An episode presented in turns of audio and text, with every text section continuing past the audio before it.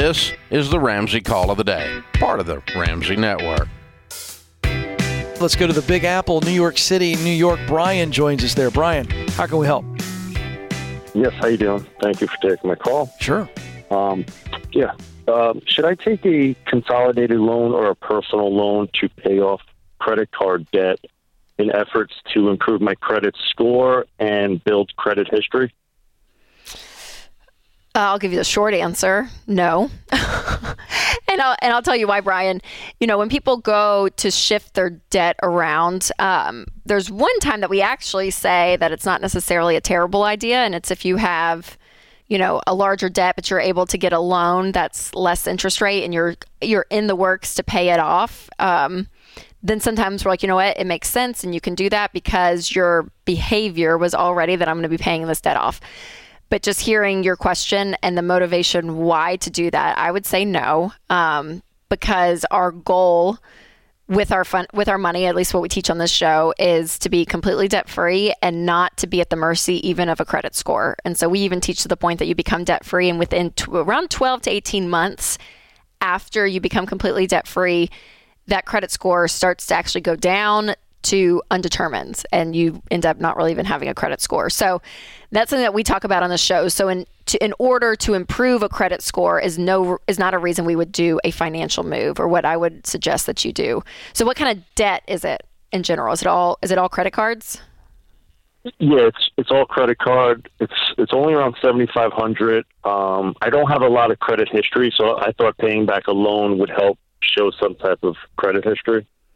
Yeah, and it and it would, but again, my my goal for you then my goal for you is to still just pay this off and not to work your your money and your financial plan around the credit score because you can still today live life without a credit score. You can even get a mortgage without a credit score through manual underwriting. So I don't want the credit score to be the motivation of why you do things because it's basically an I love debt score. Every way that your credit score is calculated is an interaction with debt, whether it's the type of debt you have, the new types of debt you bring on, how often you pay your debt. I mean, it's all calculated around debt. And again, having no debt and being completely debt free gives you so many other options in life and such freedom, which is which is what we is what we talk about on this show. Now, what's your plan to pay off the seventy five hundred? If you were not to get a loan, you had a timeline. Um, I do. Probably in the next 12 months. I have the money to pay it off. I'm paying it off little by little. My I just my my long-term thing is I'm stuck at a credit score at like 660 for a long time and I want to I want to raise that. I guess I'm focused on that credit score, but Why? also I want to I want to show that I can pay a loan off because I do want to get a, a mortgage in the next, you know, 24 to 36 months. So I'm just wondering how, how to. Well, you don't need, things. as Rachel's addressed this, you don't need a credit score to get a loan for a house. That's a that's a cultural myth. Number one. Mm-hmm. Yeah, Number two. And again, Rachel's made this very clear, and I agree with her 100%. But you realize your credit score will go up when you pay off the credit cards momentarily. you know, Yeah. because it showed that you paid them off. Well, it jumped for uh, for a short amount of time. It shows that you paid off their credit cards. How much money do you have in savings right now? I, uh, you guys are gonna let, uh, get mad. I, I have enough money to pay off my the the debt. Um, I have around nine or nine ninety five hundred in uh, savings. Um, so I know it doesn't make sense. Probably, I know I should just probably pay that off, but it's like that cushion to know that I have money in savings. I guess that's why I'm holding. It. How much money do you make? What's your salary? What's your net take home? Uh, eighty five thousand. Okay. Rachel, I mean, he can replenish But I that. have some he can replenish that. expenses. Yeah, but Yeah. you can pay off What those other credit debt? cards. What other debt do you have, Brian? Uh, just have a car lease and um, child support. Okay. My main two monthly Okay. payments. Yeah.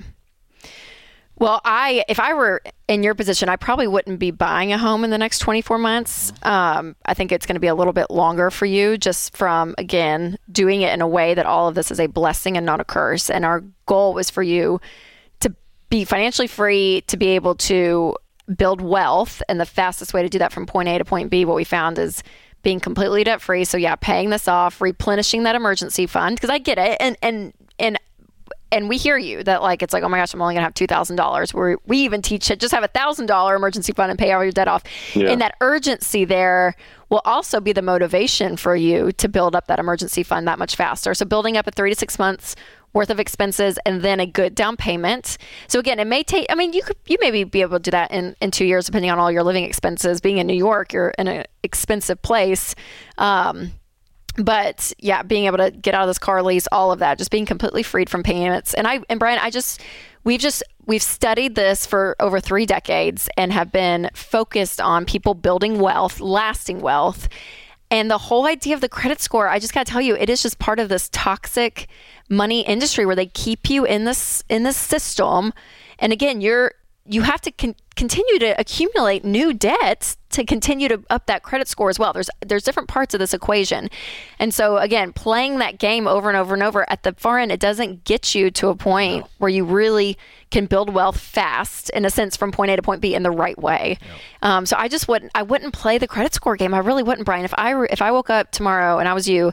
I'd pay off this credit card. I would see about the car lease, which is a whole other conversation, figuring out can you get out of it? Is there a buyout? Where are you at in the car lease?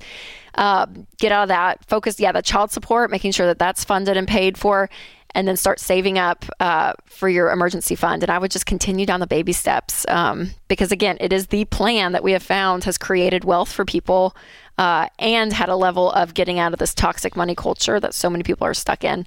And I just, oh, and Brian, this is not at you. I was not disgusted at you. I'm just the credit card industry is just frustrating. Oh, it's frustrating keeping people in this cycle of just being in it. And it's like, and even on TV, I'm like, you see all these commercials, all these celebrities, and they're yeah. promote all cash back, you know, all of this stuff. And I'm like, speaking to the population that's like, okay, I'm, I'm going to pay extra money for a middleman to use money that I don't have. And, and then you get stuck in it. When you actually yep. look at people paying, living paycheck to paycheck, and you look at the interest rate on these credit cards, interest up, rate up to, absurd. yeah, up to 25, 30% can be. And then you look at the math and it's like, and that keeps compounding. And if you miss a payment and you don't pay it off in full, that interest is added on. And if you're already living to paycheck to paycheck, you're already dug in a hole and they just feed. Yeah. The industry feeds off. Yeah. Of that part of the population, and it just makes yeah. me mad. Well, there's a it is a myth, and they make so much money have, too. By the way, oh, America, they're making so much oh, money. So it's a much game, money. and they're winning. But you know, a mortgage company does not care about your credit score. They care about how much down payment you have, and do you show a financial history where you're stable he's going to be able to say, hey, I paid off $7,500 in credit card debt. I've got a 20% down payment. And that's why we endorse. And here's my income. Here's all my other bills, all my the cable, my cell phone, everything. That's what they're time. looking at. Yes. They're not looking at credit score. And, um, you know, it's, I, I don't have a credit score. You know, I don't have a credit you score. don't have one either. so it's like, but but no one, you know, no, that doesn't mean that you don't have financial stability. And I think that there's this cultural myth that you look like a flake when in all reality, if you do what you just told him to do, Brian, Brian, if you do what Rachel said, you're not going to be looked at as a flake. You're going to look at as somebody who, yeah, I'm happy to give you a loan. And here's the insane thing about the credit score, too. To your point, that people believe like, okay, that means I'm good. It, it's like this number of I'm good, quote unquote, with managing it's money. like a status symbol. Yeah, and I'm like Brian's great, great aunt's dog walker Julia, who he doesn't even know, No. left him in her will. Yes. And she dies tonight. He wakes up tomorrow, he gets a phone call, and he's, they're like, You've inherited $6 million. Your credit score is still exactly the same number, Brian. This is true. You she could- makes a very a- good You point. You could have a net worth of millions of dollars more, and it doesn't change your credit. Like, it's not an indication that you're winning with money, it's an indication Yeah. that you're hanging out with the bank and just bl- Yeah. in debt and doing all this stuff. Oh. I don't love like it. I love angry Rachel, folks. By the way, this is this is like her actual anger. It's not even real anger. It's just like it's like a character on Saturday Night Live, and I'm here If you're for my it. kids, you might see my rolling. Well, that may be true, but she's right. Thanks for tuning in to the Ramsey Call of the Day. To check out all of our podcasts, just search Ramsey Network on Apple Podcasts, Spotify, or wherever you listen.